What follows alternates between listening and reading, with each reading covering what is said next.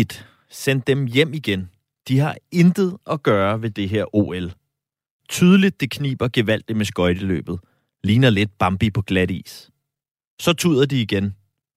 Efterfuldt af en fuckfinger-emoji og en emoji, der kaster op.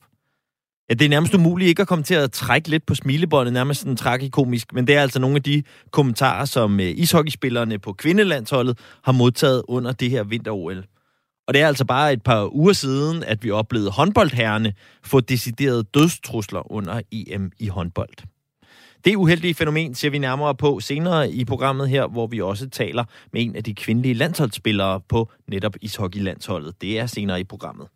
Og med det velkommen til Radio 4's kritiske sportsprogram. Mit navn er Tue Bladel, og til lige at skyde programmet ordentligt i gang, så synes jeg måske lige det er på sin plads at hylde ishockeyherrene, som her til morges jo kæmpede en øh, brav kamp i øh, kvartfinalen mod et af verdens bedste ishockeynationer, Rusland. Desværre så blev det altså til et øh, 1-3-nederlag. Men alligevel en, øh, en kæmpe præstation af øh, holdet, som jo havde kvalificeret sig til OL for første gang, ligesom kvinderne. Så jeg tænker, øh, som en hyldest til dem, så kan vi lige tage et genlyt med anfører Peter Regin, da han tog ordet i omklædningsrummet efter 8. hvor vi jo altså vandt over øh, Letland. Der lød det sådan her. Kraftet med stærk boys. Uh, øh, vi havde drømt om den her kvartfinale. Nu står vi her. Uh, han sagde, det var måske ikke det smukkeste, men der er ingen stil på den. Og vi, jeg tror, vi er et sted, hvor vi uh, ikke kan gå op i det. Uh, nu er vi i den her kvartfinale for mange af os er det her den eneste chance, vi nogensinde får for at stå i den OL kvartfinale. Øh, og mange af de yngre, det er ikke sikkert, at I nogensinde står her igen, så lad os for fanden gå ud og give den alt, hvad vi kan i morgen. Og se, om vi kan spille om medaljer. Hey, kom her, boys. 1, 2, 3. Hvem var det, der vandt i dag? Det var det fra Danmark. Hey, hey, hey. Og vi.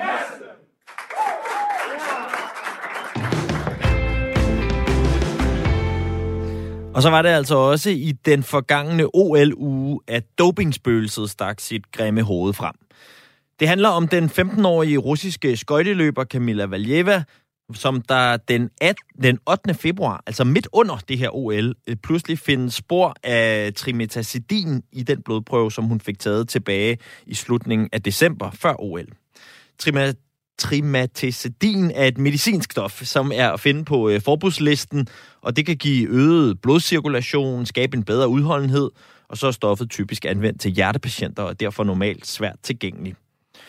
På trods af den her øh, positive dopingprøve, så har det internationale sportsdomstol CAS alligevel givet øh, Camilla Valjeva lov til at konkurrere ved det her vinter-OL i øh, Beijing. Og i deres afgørelse, der ligger CAS blandt andet væk på, at dopingprøven ikke er foretaget under selve lejene, og at øh, Valjeva ikke er, øh, heller ikke nu er renset, men altså stadig har den her dopingsag hængende over hovedet. Og alligevel så er hun altså stadig til stede ved det her vinter-OL, og øh, også øh, vinder medaljer og kan vinde endnu flere. I går der kom øh, Valjevas egen forklaring så ud i forhold til den her dopingprøve, som altså testede positiv. Og jeg vil sige, at vi er en lille smule over i kategorien hunden spiste min lektier, i hvert fald som, for sådan en uvidende som mig, når man hører den. Hun forklarer nemlig, at det må være en øh, fejl, at hun har indtaget stoffet, og at det må være sket ved, at hun ved en fejl har drukket af det samme glas, som hendes bedstefar har brugt til at sluge hans hjertemedicin med. Ja, den tror jeg egentlig bare lige, vi lader stå, og så i stedet siger hej og velkommen til dig, Frederik Muff. Okay, goddag.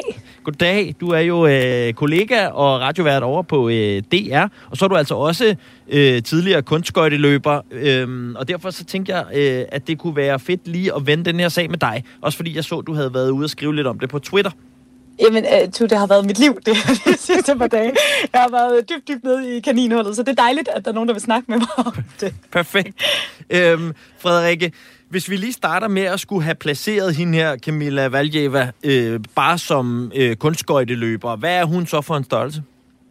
Jamen altså, hun går jo under kælenavnet Frøken Perfekt, og det lyder måske næsten nedladende, men øh, det er med i ramme alvor, fordi hun er for vild. Altså, hun er øh, jo 15 år gammel, altså pur ung, og kan for det første lande øh, det, som hedder kvadruppelspring, øh, som er meget, meget svært spring, hvor man skal rotere fire omgange i luften, og som tidligere har været noget, man nærmest ikke har set hos kvinderne, og dem laver hun altså flere af i sit program, hvilket er ret specielt. Det er faktisk kun hende og så hendes træningsmakker, der rigtig kan finde ud af det på kvindesiden. Øhm, og så træner hun i, i øh, den absolut mest hypede øh, træning, træningsstab, eller hvad man skal sige, fra, altså ikke bare i Rusland, men i verden, hvor at øh, de aller, aller, allerbedste kvinder gennem de sidste årti har trænet. Og hun er, hun er dygtig, hun, hun skøjter smukt, og så er hun teknisk meget, meget, meget dygtig. Så når man kalder hende frøken perfekt, så er det sådan fuldstændig ramme alvor, fordi hun er altså en, en hver skøjtefans våddrøm, dybest set. Og øh, når så, at øh, frøken Perfekt, hun øh, bliver taget med fingrene i, øh, i dopingdåsen, øh, hvor, hvilken snak er det så, der er gået i sådan, øh, skøjtemiljøet? Jamen, det er jo, øh, for det første er man jo brandærgerlig, fordi det her, det kaster jo en kæmpe skygge over øh, både kvindernes konkurrence, som hun jo stiller op i nu, men også den holdkonkurrence, hvor hun jo var med til at vinde guld for Rusland. Så for det første er det jo ærgelse, og dernæst så er der jo altså øh, nærmest koldkrigsstemning, øh, hvis man går ind på kommentarsporene, fordi øh, man ser især fra USA, at der er mange fans, og også tidligere altså olympiske medaljetagere og kommentatorer, øh, også deres antidopingagentur, der er ude og udtale kritik af beslutningen om, at hun får lov til at stille op. Og samtidig så er der en masse russiske skøjtefans, som siger, typisk, I er misundelige, det er fordi hun har så meget talent, at, at I er simpelthen bare, I kan, ikke, I kan ikke rumme det, I må finde en grund til, at hun er så meget bedre end jeres løbere. Men det, der ligesom er konsensus om, det er, at Camilla Valieva er blevet en form for symbol på et meget større problem. Altså det handler ikke om, om hun som person har taget doping eller ej. De fleste er meget enige om, at hun er 15 år gammel.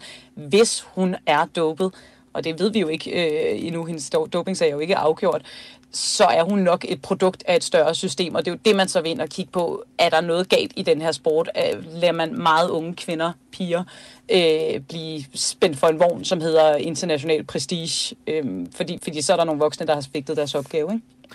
Øh, og Frederik, jeg kan jo godt høre i den måde også, at du øh, fortæller om hende indledningsvis. Øh, altså, nu ved jeg ikke, om jeg vil ikke kalde dig fan, øh, for det, kan, det er jo ikke nødvendigvis lige at fan af hende, men det er i hvert fald tydeligt at høre, at du beundrer hende, og for det, hun kan. Når du så har siddet og oplevet hende ved det her OL, måske både før du vidste, der var den her dopingsag, og så efter, kan du, hvad, hvad gør det ved dig bare sådan, som skøjtefan, hvis man kan sige det? Altså, jeg må være helt ærlig og sige, at jeg synes, det fuldstændig ødelagde kvindernes øh, event i går. De løb deres korte program i går. Jeg synes, man sad, fordi hun ligger nummer et nu efter at have løbet sit korte program, man sad og tænkte, der sidder, der står et helt felt af kvinder, som har trænet hele deres liv, og måske får de frataget muligheden for at øh, få en guldmedalje, eller i hvert fald at få en medalje på den olympiske scene, fordi at nogen, måske hende selv, måske nogen omkring hende, og det er jo igen kæmpe måske alt det her, har valgt at spille efter nogle andre regler end dem, som er stillet op. Det er jo sådan, at man har be, det er blevet meldt ud, at hvis hun vinder medalje, og det tegner alt altså på, at hun gør, så vil man ikke afholde en medaljeceremoni. Og det, det knuser mit hjerte sådan helt bare fra sådan et fanperspektiv, at der kan sidde nogle, øh, lige nu kan sidde nogle kvinder i øh, Beijing og have trænet et helt liv, og så ikke få det payoff og stå på skamlen foran et øh, måske begrænset, men trods alt et publikum, og få, øh, få payoffet for alt deres hårde arbejde, men måske risikere at få en medalje sendt med sådan en FedEx-postomgang øh, om noget tid. Det synes jeg er fuldstændig ødelæggende for den her konkurrence. Og jeg synes, det, er, ja, det, det kaster simpelthen en skygge over det, uanset at, at hun leverede en, en flot præstation i går. Så, så synes jeg, det er meget ødelæggende. Ja, medaljer med FedEx er en flad fornemmelse. Øh, altså, det var meget corona-agtigt i virkeligheden. Det er ikke det, man, man drømmer om, vel? Nej, det er det altså bare aldrig. Fuldstændig. Øhm, Frederikke, jeg ved, du også har dækket noget Tour de France tidligere, og cykling er jo et sted, hvor at de plejer at være ret godt med, når det kommer til dårlige dopingundskyldninger. Hvor vurderer du egentlig hele den her forklaring med bedstefaren og hjertemedicinen? Altså, nu skal jeg på ingen måde udgive mig for at være læge. Jeg ved simpelthen ikke nok om doping, men man kan sige, det, jeg, det er sjovt, du nævner cykling, for jeg kunne ikke lade være med at tænke på hele den her uh, Alberto Contador-fortælling med, at han havde spist en bøf med et ulovligt stof i. Og det, det er lidt den samme følelse, jeg tror, mange uh, sidder tilbage med, at det virker usandsynligt. Jeg skal ikke kunne sige, om det kan lade sig gøre, eh, men, men, men det virker en lille smule mærkeligt, især fordi, at man jo så også har fundet ud af, at, at hun øh, også tager nogle andre former for medicin, som hun godt må tage, altså som er øh, ligesom godkendt, men altså øh, Travis Tigert fra, øh, fra USA's anti-doping-agentur har jo været ude at sige for eksempel, at den her kombination af lige præcis de her tre stoffer, altså to, som hun godt må tage, og så det her, øh, som hun nu er blevet øh, knaldet for, det ser lidt mærkeligt ud, og det er i hvert fald en, en kombination, som kan, kan øge udenholdenhed og, og øge øh, iltforbruget, altså optimere iltoptagelsen i musklerne. Og det lugter jo af noget, som ikke er helt rent trav. Så, så, så jeg synes ikke, jeg er ikke sådan 100% overbevist. Men det er også fordi, jeg sidder, hvor jeg sidder. Hvis du spørger en hver russisk skøjtefan, så er de med en hele vejen. Altså, der har været reklamesøjler med kæmpe banner af hende, hvor der står Camilla, vi er med dig. Du skal have to billeder ind i Explorer-funktionen på Instagram af hende, så er der russiske opslag i et væk med folk, der siger, vi hæpper på dig, vi tror på dig, du er blevet udsat for en hits. Så det er måske de vestlige fanøjne, der, der ser og hører det på den her måde. Jeg synes godt nok, det er, um, det er en speciel situation i hvert fald. Vi kan jo sige det diplomatisk og øh, rådgive alle, der lytter med til programmet, at hvis man er på besøg hos ældre borgere, så lad være med ligesom at gå ud i medicinskabet og begynd bare ligesom at tage lidt for jer. Bare lige øh, overvej. Du skal have dit eget glas med, ikke? Jo, det er altid en god idé. Også i de her coronadage. Frederik Muff, tusind tak, fordi at du havde tid til lige at gøre os lidt klogere på den her sag. Altid. Du have en dejlig dag. Ja, lige over Frederik Muff, som jo altså er radiovært over på øh, P3 blandt andet, og selv tidligere kunstskøjteløber. Og øh, vi er bestemt ikke færdige med den her sag, fordi med mig i studiet, der har jeg nu også øh, dig, Kim Højgaard Ravn. Velkommen til programmet. Tak for det. Øh, Kim, du er jo vicedirektør i Antidoping Danmark. Ja. Og vi venter lige lidt med hele øh, drikke af samme glas og sådan noget. Den kan vi lige vende tilbage til og høre øh, din øh, officielle holdning til den del af det. Øh, men hvis jeg lige... Jeg sad lige og fik en tanke, da jeg sad og, og ude på redaktionen, som egentlig var sådan lidt deprimerende. Du kan måske forhåbentlig øh, løfte mig lidt op af depressionen om lidt. Jeg skal prøve. Men jeg tænkte bare, hvis man sidder derude som ung atlet og er sulten efter succes, og man prøver at ligesom lave en eller anden form for risikovurdering op i sit hoved i forhold til, hvad er konsekvenserne ved at tage doping, kontra hvad kan jeg få ud af det. Og man så kaster et blik på det her OL, så kan man jo et konstatere, at på trods af, at Rusland for nylig har været ude i måske den største og mest omfattende doping-sag øh, nogensinde, så er der masser af russiske atleter til stede øh, ved det her OL, som også deltager, bare dog ikke under det russiske flag, øh, men under den her ROC-forkortelse. Mm. Øhm, derudover kan man jo så se en skøjteløber, som altså Gud hjælp med tester positiv, imens vinter-OL er i gang, og alligevel får lov til at fortsætte og vinde medaljer for næsen af andre deltagere, som vi må gå ud fra ikke har været dopet. Så får jeg jo lyst til at sige, at både dig og dine internationale kollegaer til synlædende altså kæmper en forgæves kamp, virker det som om, når man kigger på det på den måde. Vil du give mig ret i det? Jeg forstår godt spørgsmålet. Jeg synes ikke, vi kæmper en forgæves kamp. Øhm, det er jo rigtigt, at, øh, og jeg er enig med Frederikke, som også var igennem før, at det er jo en super ærgerlig sag, det her. Og det er vi også, øh, det er vi også givet udtryk for. Og, vi, og det, der er ved den her sag, det handler jo om en, en midlertidig udelukkelse. Øh, skøjteløberen her, hun har, øh, hun har en positiv sag fra tidligere, øh, og er så blevet øh, udelukket midlertidigt her undervejs i OL. Øh, og at man så vælger at løfte øh, løfte den midlertidige suspension. Det er vi selvfølgelig selv sagt super ærgerlige over. Når det så er sagt, så har hun jo dog trods alt stadigvæk en dopingsag hængende over hovedet, og resultatet kan meget vel ende med at blive det rigtige, men det er rigtigt, alle de her mellemregninger omkring, at hun får lov til at medvirke under OL, og, og, og som, øh, som I også var inde på før, øh, potentielt fratage nogle andre udøvere deres øjeblikke på medaljeskamlen og modtage medaljen med posten. Det er vi selvfølgelig super ærgerlige over. Og super ærgerlige, at det øh, diplomatiske øh, antidopingsprog for, øh, der er bare nogen, der ikke gør deres arbejde godt nok ved det her vinter-OL i Kina?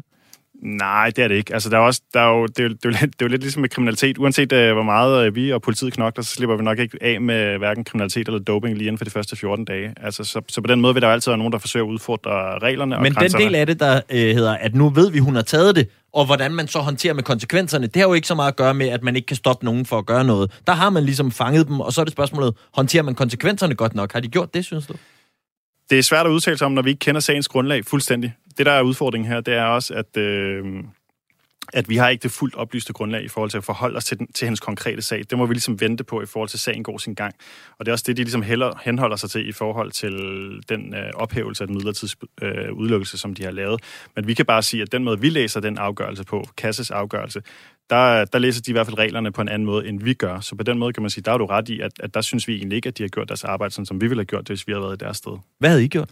Jamen, vi havde opretholdt den øh, midlertidige udelukkelse. Det synes vi, det, det, det, det reglerne tilsiger. Vi mener ikke, reglerne er blevet brugt rigtigt her. Så Valjever havde aldrig fået lov til at stille op ved det her vinter-OL, hvis Nej. I havde siddet ved roret. Er det sådan? Ja, det er så lidt en anden ting, fordi den anden ting, det er det her med timing, og at det har taget så længe. Øh, det, det er en anden ting, en anden problematik, kan man sige. Kunne det ikke have været endnu mere lykkeligt, hvis det her var afklaret, inden OL startede? Øh, og der, der, der øh, er det sådan, at dem, som øh, foretager de her dopingkontroller, de skal flagge, hvis der kommer en, øh, en prøve, som de tænker, det er vigtigt, at det her det bliver afklaret inden et stort mesterskab, for eksempel, men typisk, øh, så, så markerer man det på forkant. Øh, og så er laboratoriet klar over, okay, det er den prøve, der er prioritet, og så får man fremskyndet processen. Uden at laboratoriet ved, hvem det er, det drejer sig om, for der er også noget retssikkerhed i forhold til Mm. mm. udøveren. Øh, så på den måde, der kan man sige, at det, det russiske antidopingagentur, som har, haft, som har taget den her prøve i sin tid ved de russiske mesterskaber øh, ved juletid, de har måske ikke lige fået gjort det. Nej. Og dermed, øh, dermed hvis, hvis, hvis den sag var kørt hurtigere, så var man måske aldrig været en del af OL. Og den anden ting er så det, som du så siger, at når så det sker under OL, jamen øh, så havde vi så også øh, gerne set, at den her midlertidige udelukkelse, den var blevet opretholdt. Og Kim, øh, nu sidder jeg jo over for dig, og kan se dit ansigtsudtryk. Det kan lytterne ikke. Øh, og jeg aner jo øh, altså et lille skjult smil, når du siger, det fik de russiske antidopingagenturer så ikke lige gjort, altså det der med at få flagget den. Øh, når man lægger det sammen med de, altså, det kæmpe dopingprogram, som russerne lige er blevet afsløret i, ligger der så også i det, at det vel ved, at det sagtens kan være overlagt, at øh, den her dopingprøve ikke er blevet flagget? Det kan vi ikke udelukke, øh, og det, det kan jeg jo ikke øh, hverken udelukke eller afvise eller spekulere i. Men øh, jeg forstår godt spørgsmålet, og jeg kan godt se, øh, med, med den historik, der har været, så, er det jo, øh, så vil det jo selvfølgelig være naivt ikke at på en eller anden måde skele til det og, og, og tænke en lille smule over det. Øh, men når det så er sagt, så må, må, må hendes sag jo også gå, og så skal hun have den retssikkerhed, der også ligger i, at, øh, at hun skal behandles som alle andre, der måtte havne en sag der. En anden problematik i det er det, som, øh, som I også var inde på tidligere, jamen, det er jo også, at det her det er en meget, meget ung udøver. Mm. Øh, og reglerne er egentlig også lavet sådan, så vi beskytter de her øh, mindreårige mod at havne i sådan her situationer. Både at der skulle være nogle voksne mennesker, der skulle finde på at hjælpe dem på dårlige tanker omkring at fylde deres krop med medicin, de egentlig ikke har brug for, øh, men også at blive slæbt igennem sådan en sag her, øh, som formentlig også er et relativt stort pres for et ungt menneske. Ja, vi har også hørt hende være ude og sige, at øh, hun allerede er sådan helt udmattet følelsesmæssigt, øh, og det forstår man selvfølgelig godt. Netop. Og det er jo det, vi så også er bekymret for, det er, at øh, når man laver sådan en afgørelse her, som Kass har gjort, at øh, det her det åbner for en ladeport i forhold til, at andre skulle kunne spekulere i det her. Det, vi- det gør vi selvfølgelig alt, hvad vi kan for at undgå, at det sker. Og hvis vi så lige til slut øh, skal omkring øh, forklaringen, som den lyder øh, på nuværende tidspunkt for Valjevas egen, øh, hvad skal vi sige, lejr, Ja. øh, med at hendes øh, bedstefar er på noget hjertemedicin, hvilket vel er ganske sandsynligt, og at hun så på en eller anden måde i et besøg med ham har kommet til at drikke af det selv samme glas, hvor han har indtaget noget af det her hjertemedicin, og Ja. det er på den måde. Øhm, men med dit kendskab til, til de her stoffer, og øh, er det så en plausibel mulighed? Jeg vil sige, det virker ikke helt vildt sandsynligt, men igen, når vi ikke kender sagens øh, omstændigheder, så kan vi heller ikke afvise det fuldstændig. Men når vi ikke ved, øh, hvad er det for nogle koncentrationer, og hvornår den her medicin blev indtaget osv., så kan vi ikke rigtig forholde os til det, eller sige noget særligt begavet om det. Men, men altså, jeg vil sige, det, det virker ikke sådan vildt sandsynligt, øh, og igen, når man har historikken en mente, og, og med de sager, der tidligere har været i Rusland, hvor der også har været brug af hjertemedicin i sådan en sammenhæng her, så tænker man selvfølgelig over det. Man må vel også gå ud fra, at de her atleter, som normalt får varet alt mad, de overhovedet indtager, og er på et stramt, stramt, stramt, stramt, stramt træningsprogram, øh, og øh, altså bliver monitoreret i, i stort set alt, hvad de gør, øh, måtte man gå ud fra måske også tænke ret meget over at være i nærheden af medicin, og ikke er sløset med det. Lige præcis. Og det er sådan, at reglerne også, der er det, der hedder objektivt ansvar. Så uanset hvordan du har fået ting ind i din krop, så har du som udøver øh, ansvaret for, hvad det er, der er i din krop. Så kan der være nogle øh, familieomstændigheder, omstændigheder, hvis det viser sig, at det ikke har været med forsæt osv. Men du har ansvar for det, og det gør vi rigtig meget ud af, når vi uddanner udøverne, både i Danmark og internationalt. Så de er klar over det her, så man ikke havner i de her situationer. Øhm, men det er jo ikke, altså, der har jo været andre sager, hvor man rent faktisk har set, at folk uforvarende har fået noget ind i deres krop. Kan øh, selvfølgelig lade sig gøre. Det kan lade sig gøre, ikke? og det kan hende, men selvfølgelig er der en masse omstændigheder, der falder sammen øh, her, som, som gør, at, øh, at det, det, det er en speciel sag. Og det sagde altså Kim Højgaard Ravn, som er øh, vicedirektør i øh, Anti-Doping Danmark. Kim, tusind tak for besøget. Selv tak.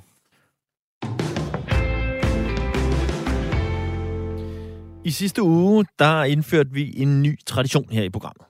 Vi har nemlig fået en ven af programmet til at give os en anbefaling af et nyt fodboldstadion hver eneste uge. Men det er ikke bare stadionet, der bliver anbefalet. Det er kulturen omkring det her stadion og i den by, hvor det ligger. Og jeg tør godt love, at vi øh, har for det meste stadion på menuen, som øh, man ikke lige kender. Det er ikke dem, man er vant til at se hver onsdag aften, når man øh, ser Champions League, hvis man kaster sig over det. Og det er selvfølgelig øh, stadionhopper Nikolaj Bryde Nielsen, som øh, giver os de her indførelser i nogle af de her lidt øh, ukendte stadions rundt om i verden. Selv har han besøgt intet mindre end 400 stadions PT, og det er i over 50 lande. I sidste uge, der tog han os med til øh, Prag, øh, hvor det blev en anbefaling af et lille og ret autentisk øh, stadion. Øh, I dag kan jeg godt afsløre, at Nikolaj han skal præsentere et øh, spansk stadion til os i Madrid. Men det er ikke lige øh, det, I nok regner med.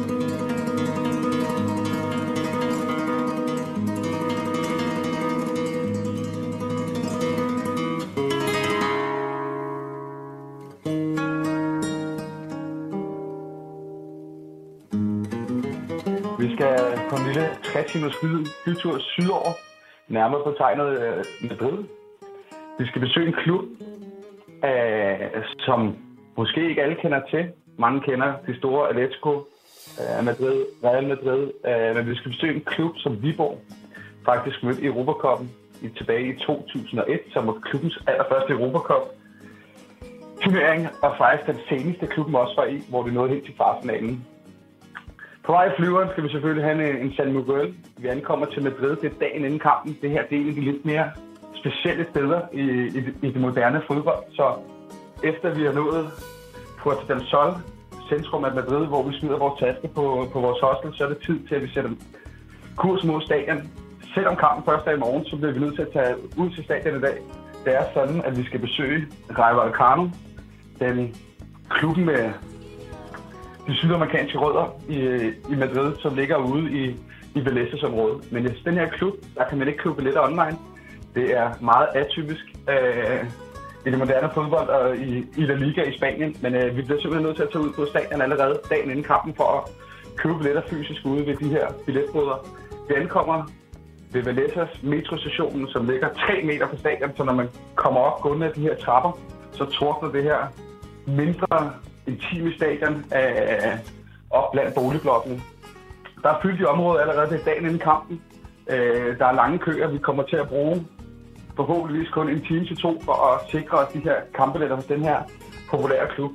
Øh, I køen her går snakken. Der er rigtig mange fra lokalområdet, der er kommet folk til fra hele Spanien for at se deres øh, hold af den her specielle klub. Efter to timer har vi endelig sikret os billetterne, sætter kursen tilbage mod, øh, mod centrum af Madrid og nyder dagen i Saldana over mod Røde og får lidt, øh, lidt god tapas og, og lidt cervezas øh, til at nyde aften på. Det bliver kampdag. Vi skal samme rute tilbage igen. Ud til Valleses område, kommer op lige ved det her stadion. Det er fantastisk at se, når man kommer over den gang så ligger indgangen til stadion 3 meter væk. Men, det, men i dag er, er stemningen lidt anderledes her. Der er proppet i området det er to timer til kampstart. Rayo Vallecano, klubben, der næsten er 100 år fra 1924, skabt af nogle sydamerikanere, som har importeret hele den her sydamerikanske tilgang til fodbolden. De har importeret den røde stribe over trøjen. Den kommer med inspiration fra River Plate i Buenos Aires. Hele området her er proppet med folk med, med klubfarverne på. Folk står og hænger ud på de små caféer, tavernaer, øh, bar, drikker billig øl til under 1 euro, ryger en joint på hjørnet. Øh, der, der er gået rigtig, rigtig Sydamerika i den herude på, på stadion, som hedder øh, Stadion Nuevo de Valletta, som er fra 1972 og kendt inden blandt de her boligblok. Det gør også, at det her stadion det kun har tre tribuner. Det er meget, meget atypisk, men der er simpelthen ikke plads til at bygge en tribune mere. Der er plads til 14.000 mennesker. Et meget intimt stadion.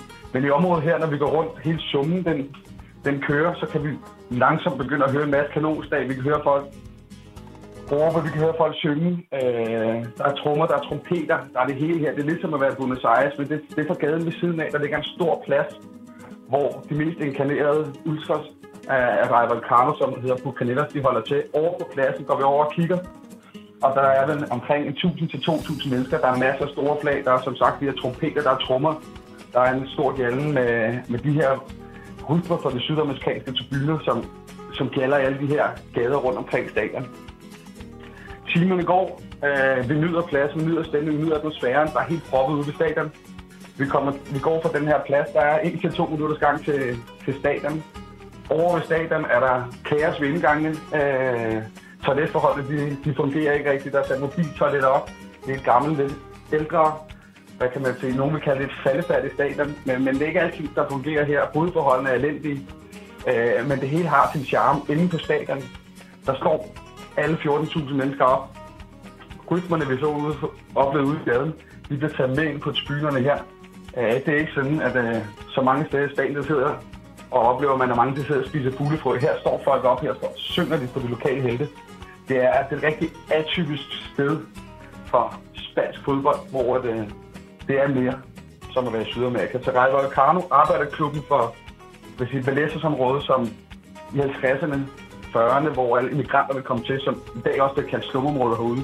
Det kan noget specielt. Der er en speciel følelse, der er en speciel stolthed over Rejo, som er der så, selvom klubben aldrig har vundet noget. Men det er en kæmpe stolthed for dem. Så det er en kæmpe anbefaling til folk, der er med det.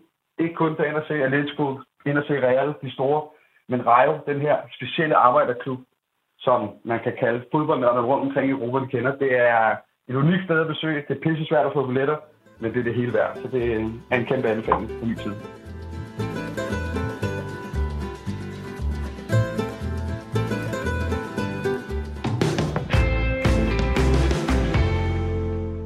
Således denne uge stadionanbefaling fra øh, Nikolaj Bryde Nielsen, der altså er grundlægger af Groundhopping Tours og også stifter af landsholdsrejser.dk.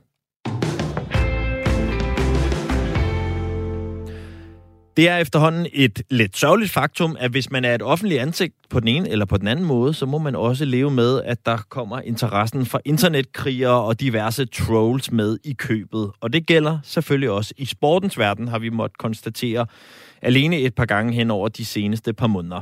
Og det måtte de danske ishockeykvinder også her under øh, vinter-OL.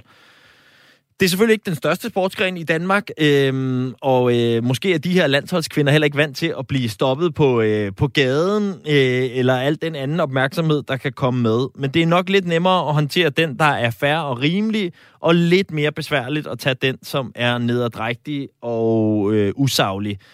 Og øh, derfor kom det også bag på øh, landsholdsspillerne, tror jeg, øh, nogle af de lidt grimme kommentarer, der førte med ved øh, det her øh, vinter-OL. Og øh, nu kan jeg sige goddag i studiet til en af landsholdsspillerne. Det er nemlig dig, Cassandra. Velkommen til. Mange tak. Du har efternavnet Repstok øh, Romme. Og Cassandra, øh, til daglig er du jo øh, spiller i Hvidovre. Øh, på landsholdet øh, er, er du jo øh, målvogter, øh, hvilket du selvfølgelig også er i, øh, i Hvidovre. Øh, men jeg tænker, du har jo selv prøvet at være med til at få nogle af de her beskeder øh, her for et par dage siden, da I øh, var øh, nede i øh, Beijing og var midt i øh, de her olympiske lege. Og bare lige sådan, så alle kan være med på, øh, hvad vi har med at gøre, så tænker jeg måske lige, du kunne læse et par af dem op, så vi lige kan høre, hvordan de lyder. Jamen, øh, det kan jeg sagtens. Øhm, det har både været i indbakken og bare på Facebook-sider generelt. Vi har fået beskeder som, at øh, Kleenex må ikke blive hovedsponsor nu, når I står og græder efter diverse interviews og tabte kampe. Vi har intet at gøre til OL. Vores præstation er ikke god nok. Øhm, pinligt. Nu skifter jeg til skiskydning. Det er ikke værd at se på øh, hvad der ellers har været, at øh, vi er så taktisk naive, og vi ikke vinder en ishockeykamp, og det er tydeligt, at det, det kniber gevaldigt med vores skøjteløb i forhold til alle andre. Jeg har fået sågar sendt øh, billeder af mig selv med tissemænd i hovedet, og opkast enjoys, og jamen, hvad der ellers ikke har været, som, øh, som jeg tror, man ikke rigtig var, var forberedt på, inden man tog afsted egentlig. Ja, prøv lige, øh, fordi når vi snakker om, hvordan folk taler til hinanden på internettet, så er vi jo nærmest nu blevet sådan lidt bedøvet over for, hvor grimt det kan være. Øh, men når man sidder i sådan en situation, som du gjorde, øh, I er super koncentreret, i gang med at præstere noget af det største rent sportsligt, som øh, der jo nogensinde har været øh, i, øh, i jeres sportsgren, øh, og så dukker der sådan noget her op. Prøv lige at tage os med. Sad du, er det, når man sad på hotelværelset om aftenen og troede, man skulle lige snakke med familien? Øh, hvornår var det, du ligesom begyndte at opdage det? Altså, jeg tror faktisk, at øh, jeg lagde først mærke til det, at de andre snakkede om det, fordi jeg ikke, øh, jeg må ærligt indrømme, jeg går ikke så meget op i sådan noget generelt. Det praller ret meget af på mig, og det gjorde det også med det her.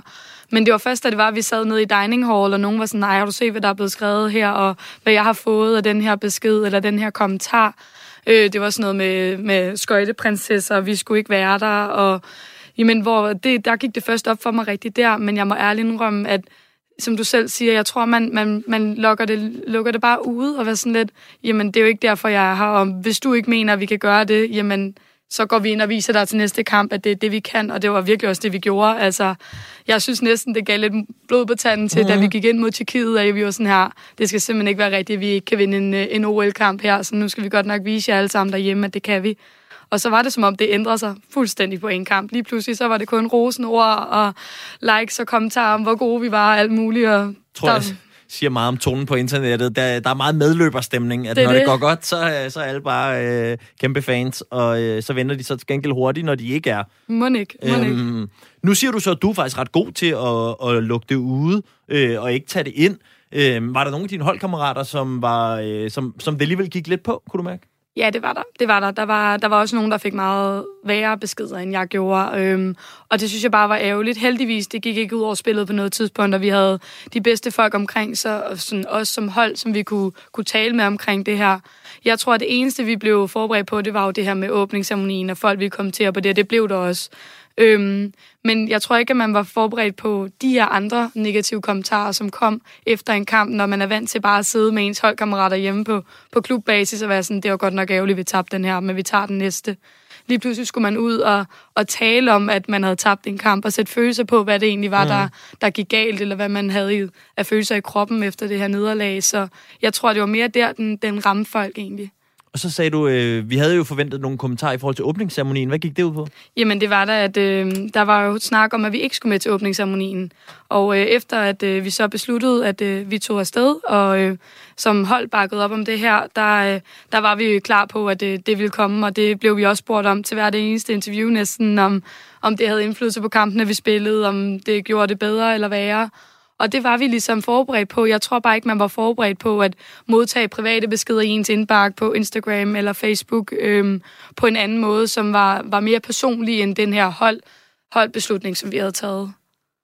Og øh, når man som professionel atlet øh, er afsted til sådan en turnering her, hvor vigtigt er det så for jer at ikke blive øh, distraheret af sådan noget udefra? Hvor meget gør I for ligesom at holde fokus på kampene? Altså, det er ekstremt vigtigt. Øhm, der er ikke noget med at sidde og tjekke øh, mobiltelefonen i omklædningsrummet inden en kamp, eller for den sags skyld lige efter. Når vi er til en kamp, og når vi tager afsted, så tager vi afsted som hold, og vi tager afsted som, som os, der er sammen om det her. Ikke er sammen med de 100 andre, der, der sidder på de sociale medier og skriver held og lykke, eller skriver alle de her ting. Altså, det er sådan noget, du slet ikke tager stilling til, når, når du er i det når du er i det, så er du sammen om at skulle gå ud og yde en, en indsats, både for dig selv, for holdet og for Danmark i den her situation, når du spiller på det her plan. Så det vil jeg sige, det ligger du meget mere en ære i, end at, at sidde og læse de her beskeder, det er helt sikkert. Og når man så kommer hjem, og måske har lidt mere tid, og giver sig selv lidt mere lov til at tænke over at have fået de her beskeder, hvad sidder du så tilbage med at tanker omkring det? Altså, jeg må ærligt indrømme, at jeg synes, øh, hvis man har brug for at sidde og skrive sådan til, til andre mennesker, der, der ligesom lægger al sin energi og kraft i det her, og vi bliver jo spurgt af interviewer og folk bag medier, der, der gerne vil vide, hvordan det er at være her. Det er jo lige så meget også for, for, at dem, der sidder derhjemme og følger med, at de får en indsigt i, hvordan det er, ikke bare lige til kampen, når det er i gang, men også, hvordan øh, selve truppen og staben har det bagved. Og det synes jeg helt klart er virkelig fedt, at vi kan, kan give det. Så er det ærgerligt, at man har brug for at sidde og skrive de her ting om, at vi ikke er gode nok, eller vi simpelthen spiller som en pose nødder og så videre. Men, men det, det er egentlig noget, når man sidder og kigger tilbage på det, hvor jeg, sådan, jeg synes, vi beviste, at det gjorde vi overhovedet ikke, og vi var der ikke bare, bare for at se den her OL-by, som mange også siger, at vi har været. Og det synes jeg er mega fedt. Det, det går jeg hjem med med stolthed og oprejspanden, helt klart. Fedt. Øhm, jeg vil gerne lige øh, tage dig med til en anden sag også, øh, som øh, er endnu mere græld end den, I har oplevet. Øh, og det er jo øh, håndboldherrene, som for nylig også spillede øh, EM i, øh, i Ungarn. Øhm, der øh, oplevede de blandt andet efter den her misære, hvor at Island ikke kom med alligevel, blandt andet fordi, at herrerne så tabte en anden kamp, øh, og også på grund af nogle af deres egne præstationer, og få nogle også rigtig grimme beskeder. Øh, du kan lige prøve at lytte med sammen med lytterne. Øh, her der er det Morten Henriksen, han er sportschef i Dansk Håndboldforbund, og han fortæller bare lige lidt om, hvordan de oplevede øh, de her øh, sager og havde beskeder, som de fik dengang det er, det er langt over grænsen. Øh, det synes jeg egentlig alle er, og det er klart, når vi kommer op i dødstrusler, så er vi jo på et niveau, som, som kan politianmeldes.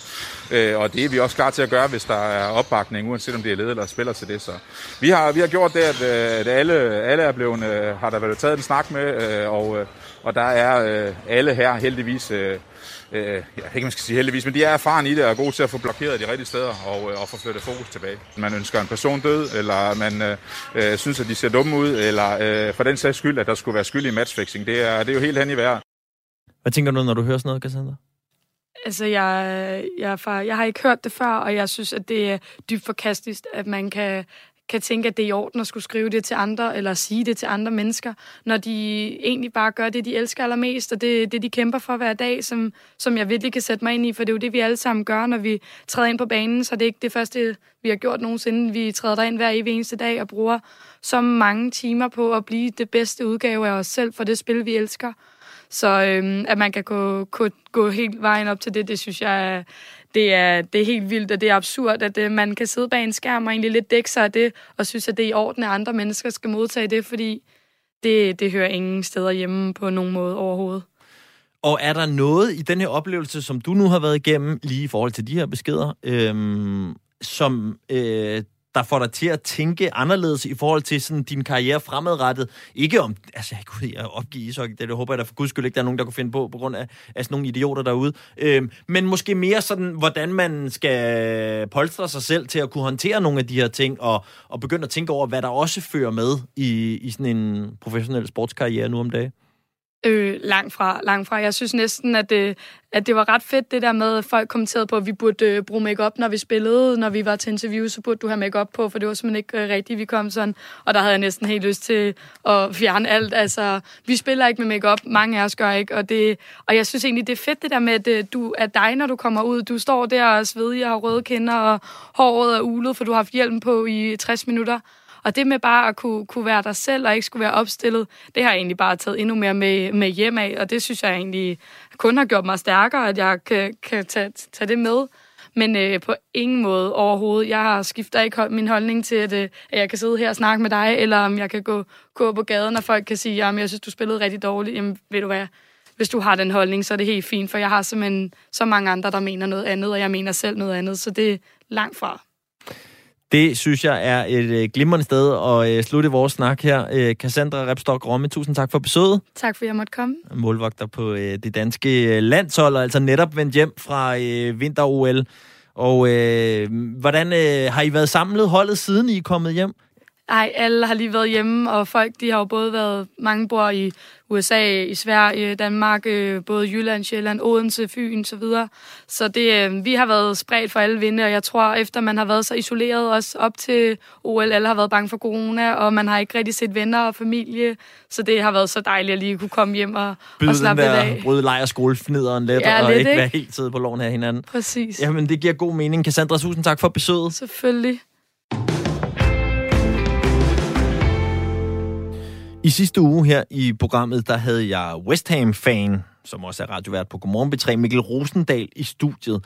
Og det var til en snak om de her, ja lad os bare sige det som det er, helt absurde kattemishandlende videoer, som var blevet afsløret af den engelske avis The Mirror, Øhm, og som jo altså omhandlede den øh, franskfødte fodboldspiller Kurt Thomas, som til daglig spiller i Premier League-klubben West Ham, hvor man altså ser ham sparke og slå sin kat og kaste ting efter den i sådan en mærkelig stemning, hvor der også bliver grin, der er børn til stede, og i det hele taget er, ja, meget absurde. Det var efter sine øh, Kurt Thomas bror, der skulle have optaget de her videoer og senere øh, lagt dem ud. Og da jeg øh, talte med øh, Mikkel, som jo er dansk West Ham-fan i, øh, i sidste uge, så tog han jo øh, selvfølgelig stærkt afstand til det her. Øh, og det troede han egentlig også, at størstedelen af West Hams fans ville gøre.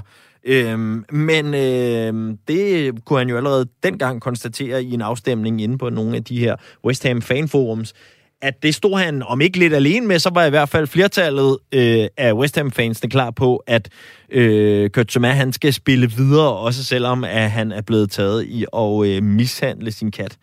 Nå, siden sidste program, der har øh, BBC-journalisten Adil Ray så øh, spottet og optaget nogle West Ham-fans på en pop, som også har kastet sig ud i øh, at forfatte og synge en, øh, en sang, som tydeligvis viser, at øh, det er langt fra alle West Ham-fans, der tager øh, afstand for øh, Kurt Vi kan lige prøve at høre en lille bid af sangen på poppen her.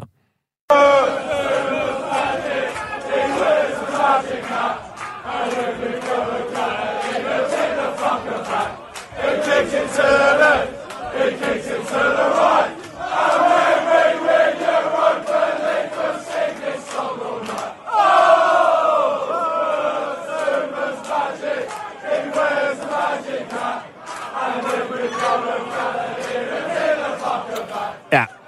Øh, teksten her er noget i retning af øh, Kurt fucking magic, he wears a magic hat, and if you throw a cat at him, he'll throw the fucker back. He kicked it to the left, he kicked it to the right, og så videre derudaf.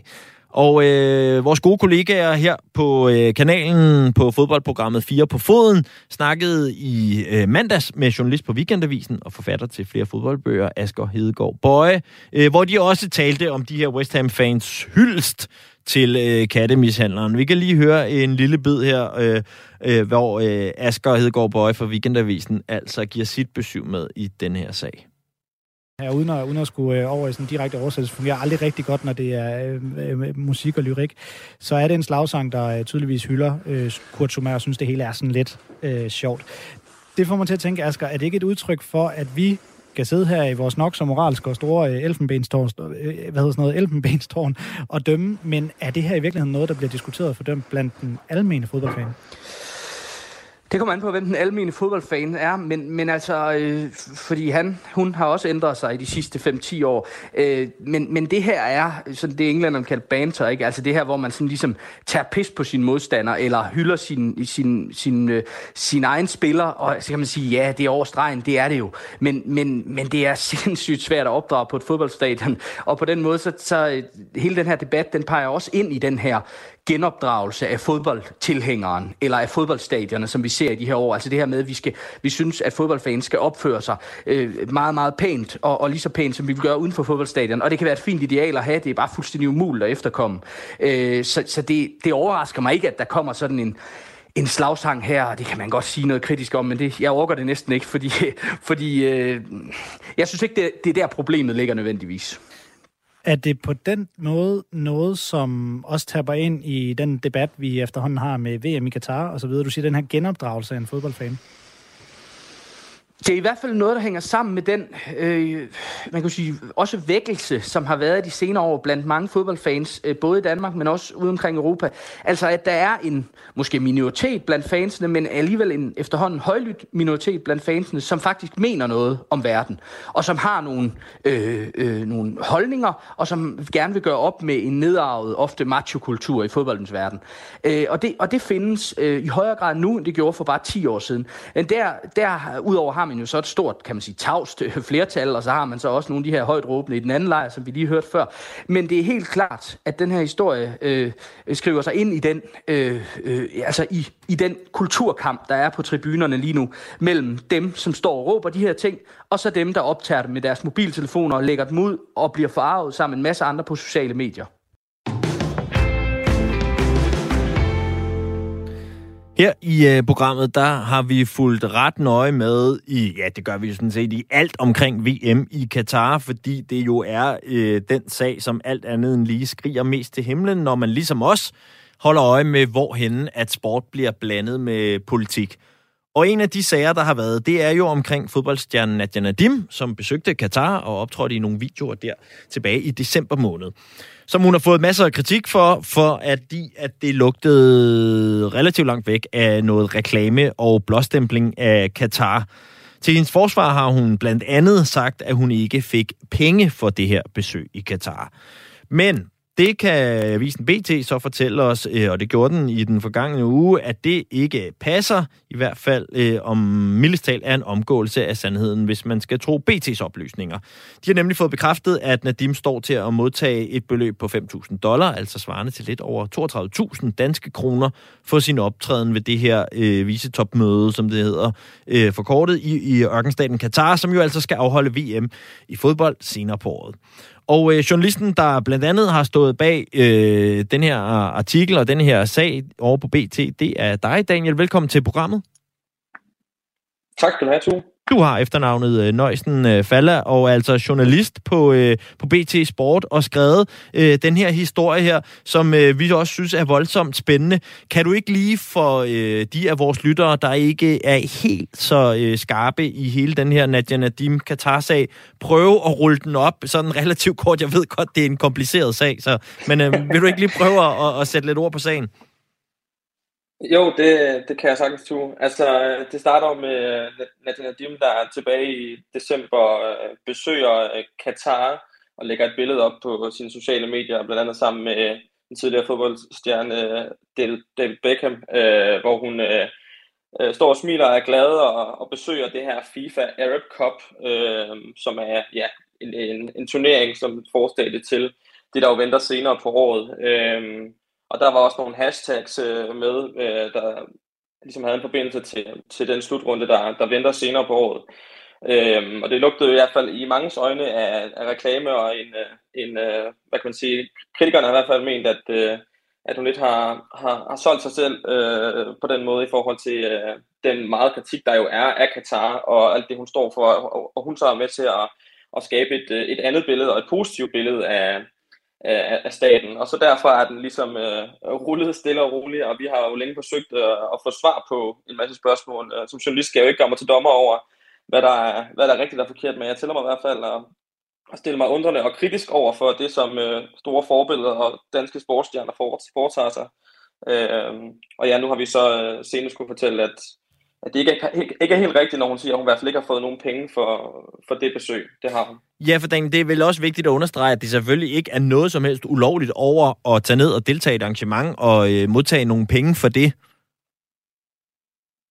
På ingen måde, på ingen måde, og man kan sige, øh, hvis man kigger sådan helt øh, firkantet på det, så det her øh, WISE-topmøde, som det hedder, som er sådan et, øh, et topmøde, der ligesom øh, handler om at, at fremme øh, uddannelse og videnskabsprojekter og så videre, øh, hvor hun er, har været sådan keynote speaker, tror jeg, det, de kalder det, og har ligesom at skulle fortælle om sin historie og sin, øh, sin opvækst, øh, og hvordan hun øh, er blevet den, hun er i dag, øh, kan jo i princippet være meget, øh, meget nobelt. Det handler også bare om, at det for det første foregår i Katar, og at WISE øh, er stiftet af Qatar Foundation, som er den her øh, det her, altså man kan sige, det er, det er staten af Katar, det er, øh, det er toppen af, af Katars styre, som, som står bag det, øh, og dermed er, kan man i hvert fald argumentere for, at, øh, at hun, øh, hun er lidt af i, i seng med dem, hvis man skal, skal være lidt fræk.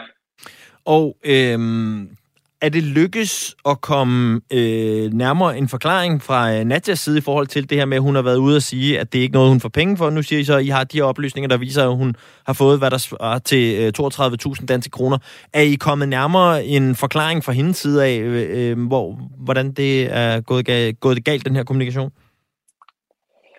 Øh, nej, det er det, der som så har været meget svært fra vores side, og lidt det, vi er blevet mødt med øh, fra starten af. Det er meget lidt øh, kommunikation og meget lidt mulighed for at stille øh, kritiske spørgsmål. Øh, jeg har ikke på noget tidspunkt personligt været øh, har jeg snakket med øh, Nadia Nadim, men øh, jeg har selvfølgelig været i kontakt med, med hendes agent, øh, men det har ikke været muligt at, at, at få svar på, på spørgsmål, og de her lidt øh, divergerende meldinger, de kommer med. Hun gav jo et interview i Godmorgen Danmark i den røde sofa sidste mandag, øh, og, og fortalt, hvorfor, hvorfor hun ikke mener, der er noget problem. Øh, og det er jo sådan set øh, fint nok. Øh, jeg har bare nogle flere spørgsmål, jeg i hvert fald gerne vil, øh, vil have svar på. Og når man bliver mødt med tavshed, så bliver man jo selvfølgelig irriteret som, som journalist, fordi man gerne vil have nogle svar, men øh, det øh, står frit for, for alle, om de har lyst til at, og, og de må snakke med, hvem de har lyst til. Der, sådan er det jo.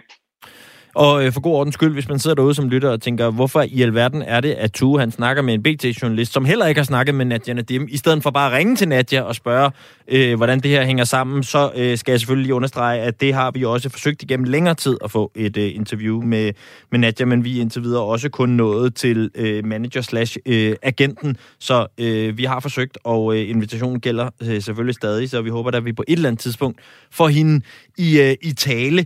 Altså Daniel, når man kigger ned over det, så virker det her jo, altså man kan sige, det er jo en stor sag, fordi at øh, Nadia også har den baggrund, hun har som afghansk flygtning, og med en far, der er blevet dræbt og slået ihjel af Taliban, og fordi at Katar har de her øh, på øh, politisk hånd øh, kontakter øh, og forbindelser til, øh, til Taliban-styret, og i en eller anden grad også har været med til at støtte det, og derfor tror jeg også, at øh, der var øh, ekstra mange, der ligesom øh, stussede over at se hende i de her videoer her, fordi vi er jo allerede vant til at se alle mulige andre kæmpe sportsstjerner, heriblandt David Beckham. Øhm, og når vi har så set ham optræde dernede, så har vi jo også fundet ud af på bagkant, at det er jo med milliardbeløb på kontoen, der følger med, når han øh, pludselig bliver ambassadør for VM i Katar. Nu hører vi så om Nadia, der er dernede for 5.000 dollar. Øhm, altså, det, det, er jo, det virker, virker det ikke øh, for dig også som et ekstremt lille beløb? øhm, jo, det, det gør det, tu. Altså, det, er jo, det er jo klart, at øh, som journalist, så skal man jo øh, tjekke alt det, man kan, og undersøge alt det, man kan til bunden, så man kan jo ikke skrive noget, før man har fået ting øh, bekræftet. Det her kunne vi så øh, få bekræftet, og agenten har jo så også øh, øh, på sociale medier ligesom ikke gjort, gjort, prøvet at gøre at sige, at der ikke er noget stort nummer i det, fordi det netop bare handler helt isoleret om det her øh, Wise-topmøde, og at alt det andet, hun har foretaget sig dernede, ikke har involveret noget med nogen penge. Øh, og det, øh, det er jo det, som, øh, som er deres forklaring. Øh, de der 5.000 dollars lyder meget sådan, øh, plausibelt i forhold til, hvad kan man sige, øh, den isolerede øh, øh deltagelse øh, på det her topmøde, øh, men alt det andet øh, er så vidt vi ved, og så vidt vi har fået at vide, øh, noget hun øh, har gjort uden at få, øh, få penge for det. Og det sagde altså Daniel øh, Nøjsen øh, som er journalist på BT Sport og har set nærmere på øh, denne her sag omkring Nadia Nadims tilstedeværelse ved øh, optakten til VM i Katar. Daniel, tusind tak, fordi du havde tid til lige at være med os i dag. Selv tak.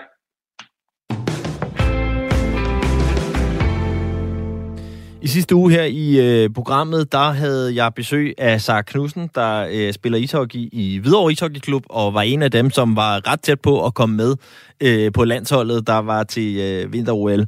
Og så i det her program, der taler jeg jo så med hendes øh, kollega Cassandra, der er målvogter på landsholdet, om nogle af de der, øh, lad os bare kalde dem nederdrægtige beskeder, som de øh, modtog, mens de spillede vinter-OL på diverse sociale medier. Øhm, og øh, det fik mig bare til at tænke på det der med, altså, hvor stort et ansvar, der pludselig bliver lagt over på sådan nogle spillere, der i virkeligheden repræsenterer en meget lille sportsgren i Danmark, og som pludselig er ude og konkurrerer mod nogen, der altså har nogle helt andre vilkår af nationer, som har langt flere spøjte, øh, langt flere skøjtearenaer og mange, mange, mange flere spillere at vælge imellem, når det kommer til at udtage landsholdet. Øhm, og det var noget af det, som Sara også satte ord på, da hun var øh, gæst her i programmet i sidste uge, nemlig det her med, hvor lille en sportsgren det er, og hvad der vil måske ville skulle til, hvis det er, at, der skulle, at den skulle have lov til at øh, vokse lidt, så vi kan blive ved med at komme med til vinter og måske også vinde endnu flere kampe, end vi gjorde i, øh, i den her gang. Øh, Sark Knudsen øh, sagde blandt andet sådan her i sidste uge, da hun var på besøg i programmet. Og det her med at være så lille en sportsgren, som det øh, trods alt er, hvordan mærker man det, når man, når man ligesom dyrker den og spiller den, hvis man mærker det? Jamen, det er jo lidt sjovt, i hvert fald som kvindelig spiller, fordi vi spiller jo med drengene, indtil vi er 16-17 år. Der er vi udelukkende på drengehold, så kommer man lige op og snuse på klubbens kvindehold, hvis de altså har et. Øhm, og for mig, der havde jeg to piger på samme årgang som mig, som, som lige pludselig blev mine allertætteste veninder, fordi vi havde jo ligesom hinanden, og så havde alle drengene. Selvfølgelig er mange af drengene mine kammerater i dag, men, men det, er noget, det er noget lidt andet. Ikke? Også fordi, når man så kommer op omkring de 16-17 års alderen, så er man lige pludselig del af kvindehold, og det gør også, at man har haft så få hele vejen igennem, men så lige pludselig så møder, mødes man så sammen og, og deler noget større.